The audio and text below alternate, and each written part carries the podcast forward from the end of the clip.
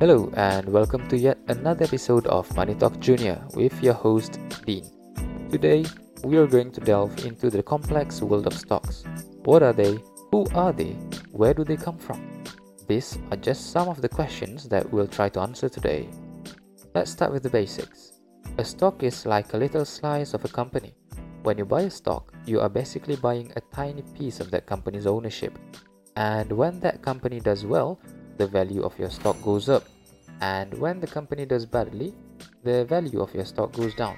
It's pretty simple, right? Well, not really, because there are actually different types of stocks out there, and they all come with their own little quirks and peculiarities. Now, let's start with common stocks. As the name suggests, these are the most common type of stocks that you'll come across. When you buy a common stock, you get to own a part of the company and you also get voting rights, which means you get a say in important company decisions. And you also get a share of the company's profits in the form of dividends. But on the other hand, if the company goes bankrupt, common stockholders are the last one to get paid.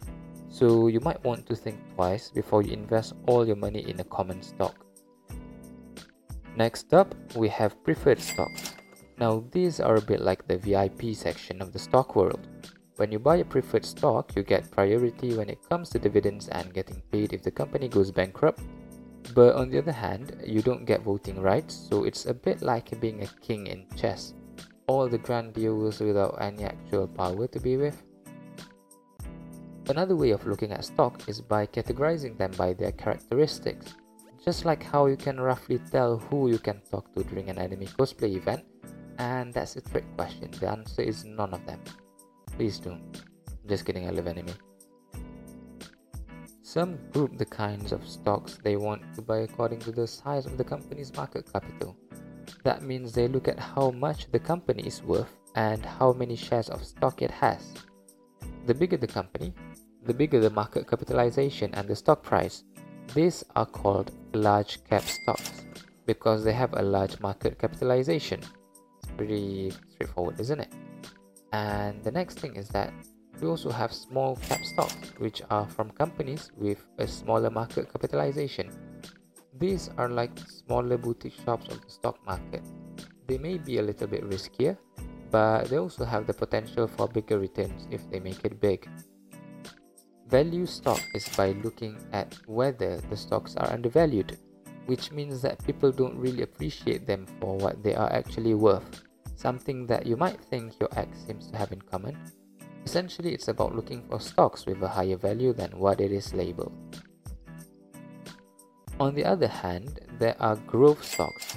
To put it simply, it is in the same way that your parents brought your sisters to the movies and snacks without inviting you the main concern here is to look for something that has the potential to grow in the future.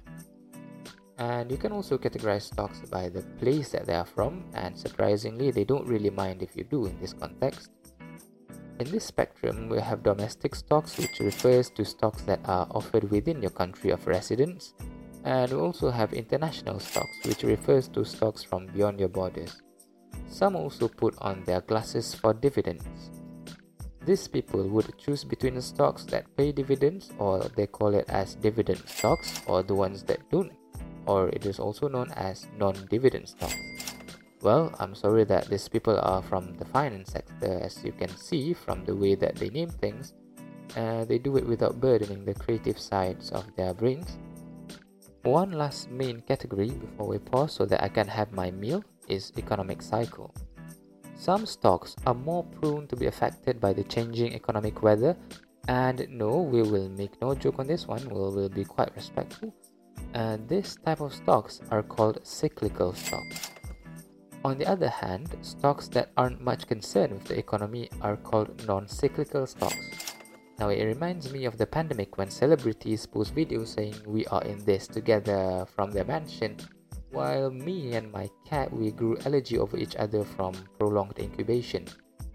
Now as promised, I will be having my meal for a while and I'll be back in a jiffy.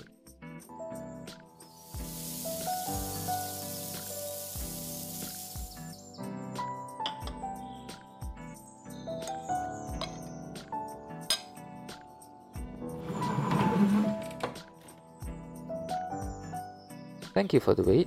I am now back with salad on just a second. Alright, I'm here. Now, other types of stocks which you might want to know. First, blue chip stocks. These are like the Beyoncé's and the Jay-Z's of the stock world. These are the stocks of the biggest and the most successful companies out there like Apple, Microsoft and Amazon. When you buy a blue chip stock, you are basically betting on the continued success of that company. And usually that's a pretty safe bet. On the other hand, these stocks are often quite expensive so you might need to have respectable money in your piggy bank before you can invest in them. Second, income stocks, which are from companies that pay dividends to their shareholders. This is like getting a little bonus from the company just for owning their stocks. Income stocks may not have as much potential for growth, but they can provide a steady stream of income to you. And third is IPO stocks. IPO stands for Initial Public Offering. It's when a company goes public for the first time and offers its shares to the public. This means anyone, including you and me, can buy a piece of the company and potentially make some serious money. But as with all things in life, there's a catch. IPO stocks are a high risk, high reward investment. That's right, it's like trying out a new sushi place down the alleyway. You either score a hidden gem or a charcoal pill and a medical leave the next day. We also have ESG stocks, where ESG stands for Environmental, Social and Governance. Companies that comply with a certain standard of ESG accreditation will be considered as ESG stocks. Of course, many claim themselves to be ESG, but it's better if you take it from someone else. There are many private companies that provide ESG accreditation metrics for investors who are keen on ESG issues. Next, penny stocks. Penny stocks are stocks whose price are too low to make it in the big list. If you manage to score yourself some of these penny stocks that happen to boom, then you've struck gold. But it comes with a high risk that there's a saying penny stocks are for gamblers who don't want to call themselves gamblers. And no, there's no such thing, I just made it up. And last but not least, we also have safe stocks. These are stocks that are stable in terms of its price. The catch to playing safe, however, is that the price usually moves slower. So you might want to finally cave into your mother's demand and look for a partner now. Because the moment you want to reap those sweet, sweet cash, it will be more of use to your kids than yourselves. I suppose that's that. If you have any comment, questions, or even suggestions on what we should discuss on our future episode, reach out to us at hello at axehedge.com. You can also reach out to us through our social media. Don't forget to leave us a subscribe and do us a favor and share this episode to the world, just like how you shared that awkward post a few years back, which is definitely still embedded in people's brains. Also, don't forget to drop by our sister podcast, Money Talk by Axehedge. This episode is produced by Shafika, Luke is our fact checker, and Hong is with our portfolio management. I'm Dean, your lovely host for today. That, my dear listeners, is a brief overview of the different types of stocks out there. So next time someone tries to impress you with their knowledge of stocks, you can impress them back with yours. Thanks for tuning in, and I'll see you next time on Money Talk Junior.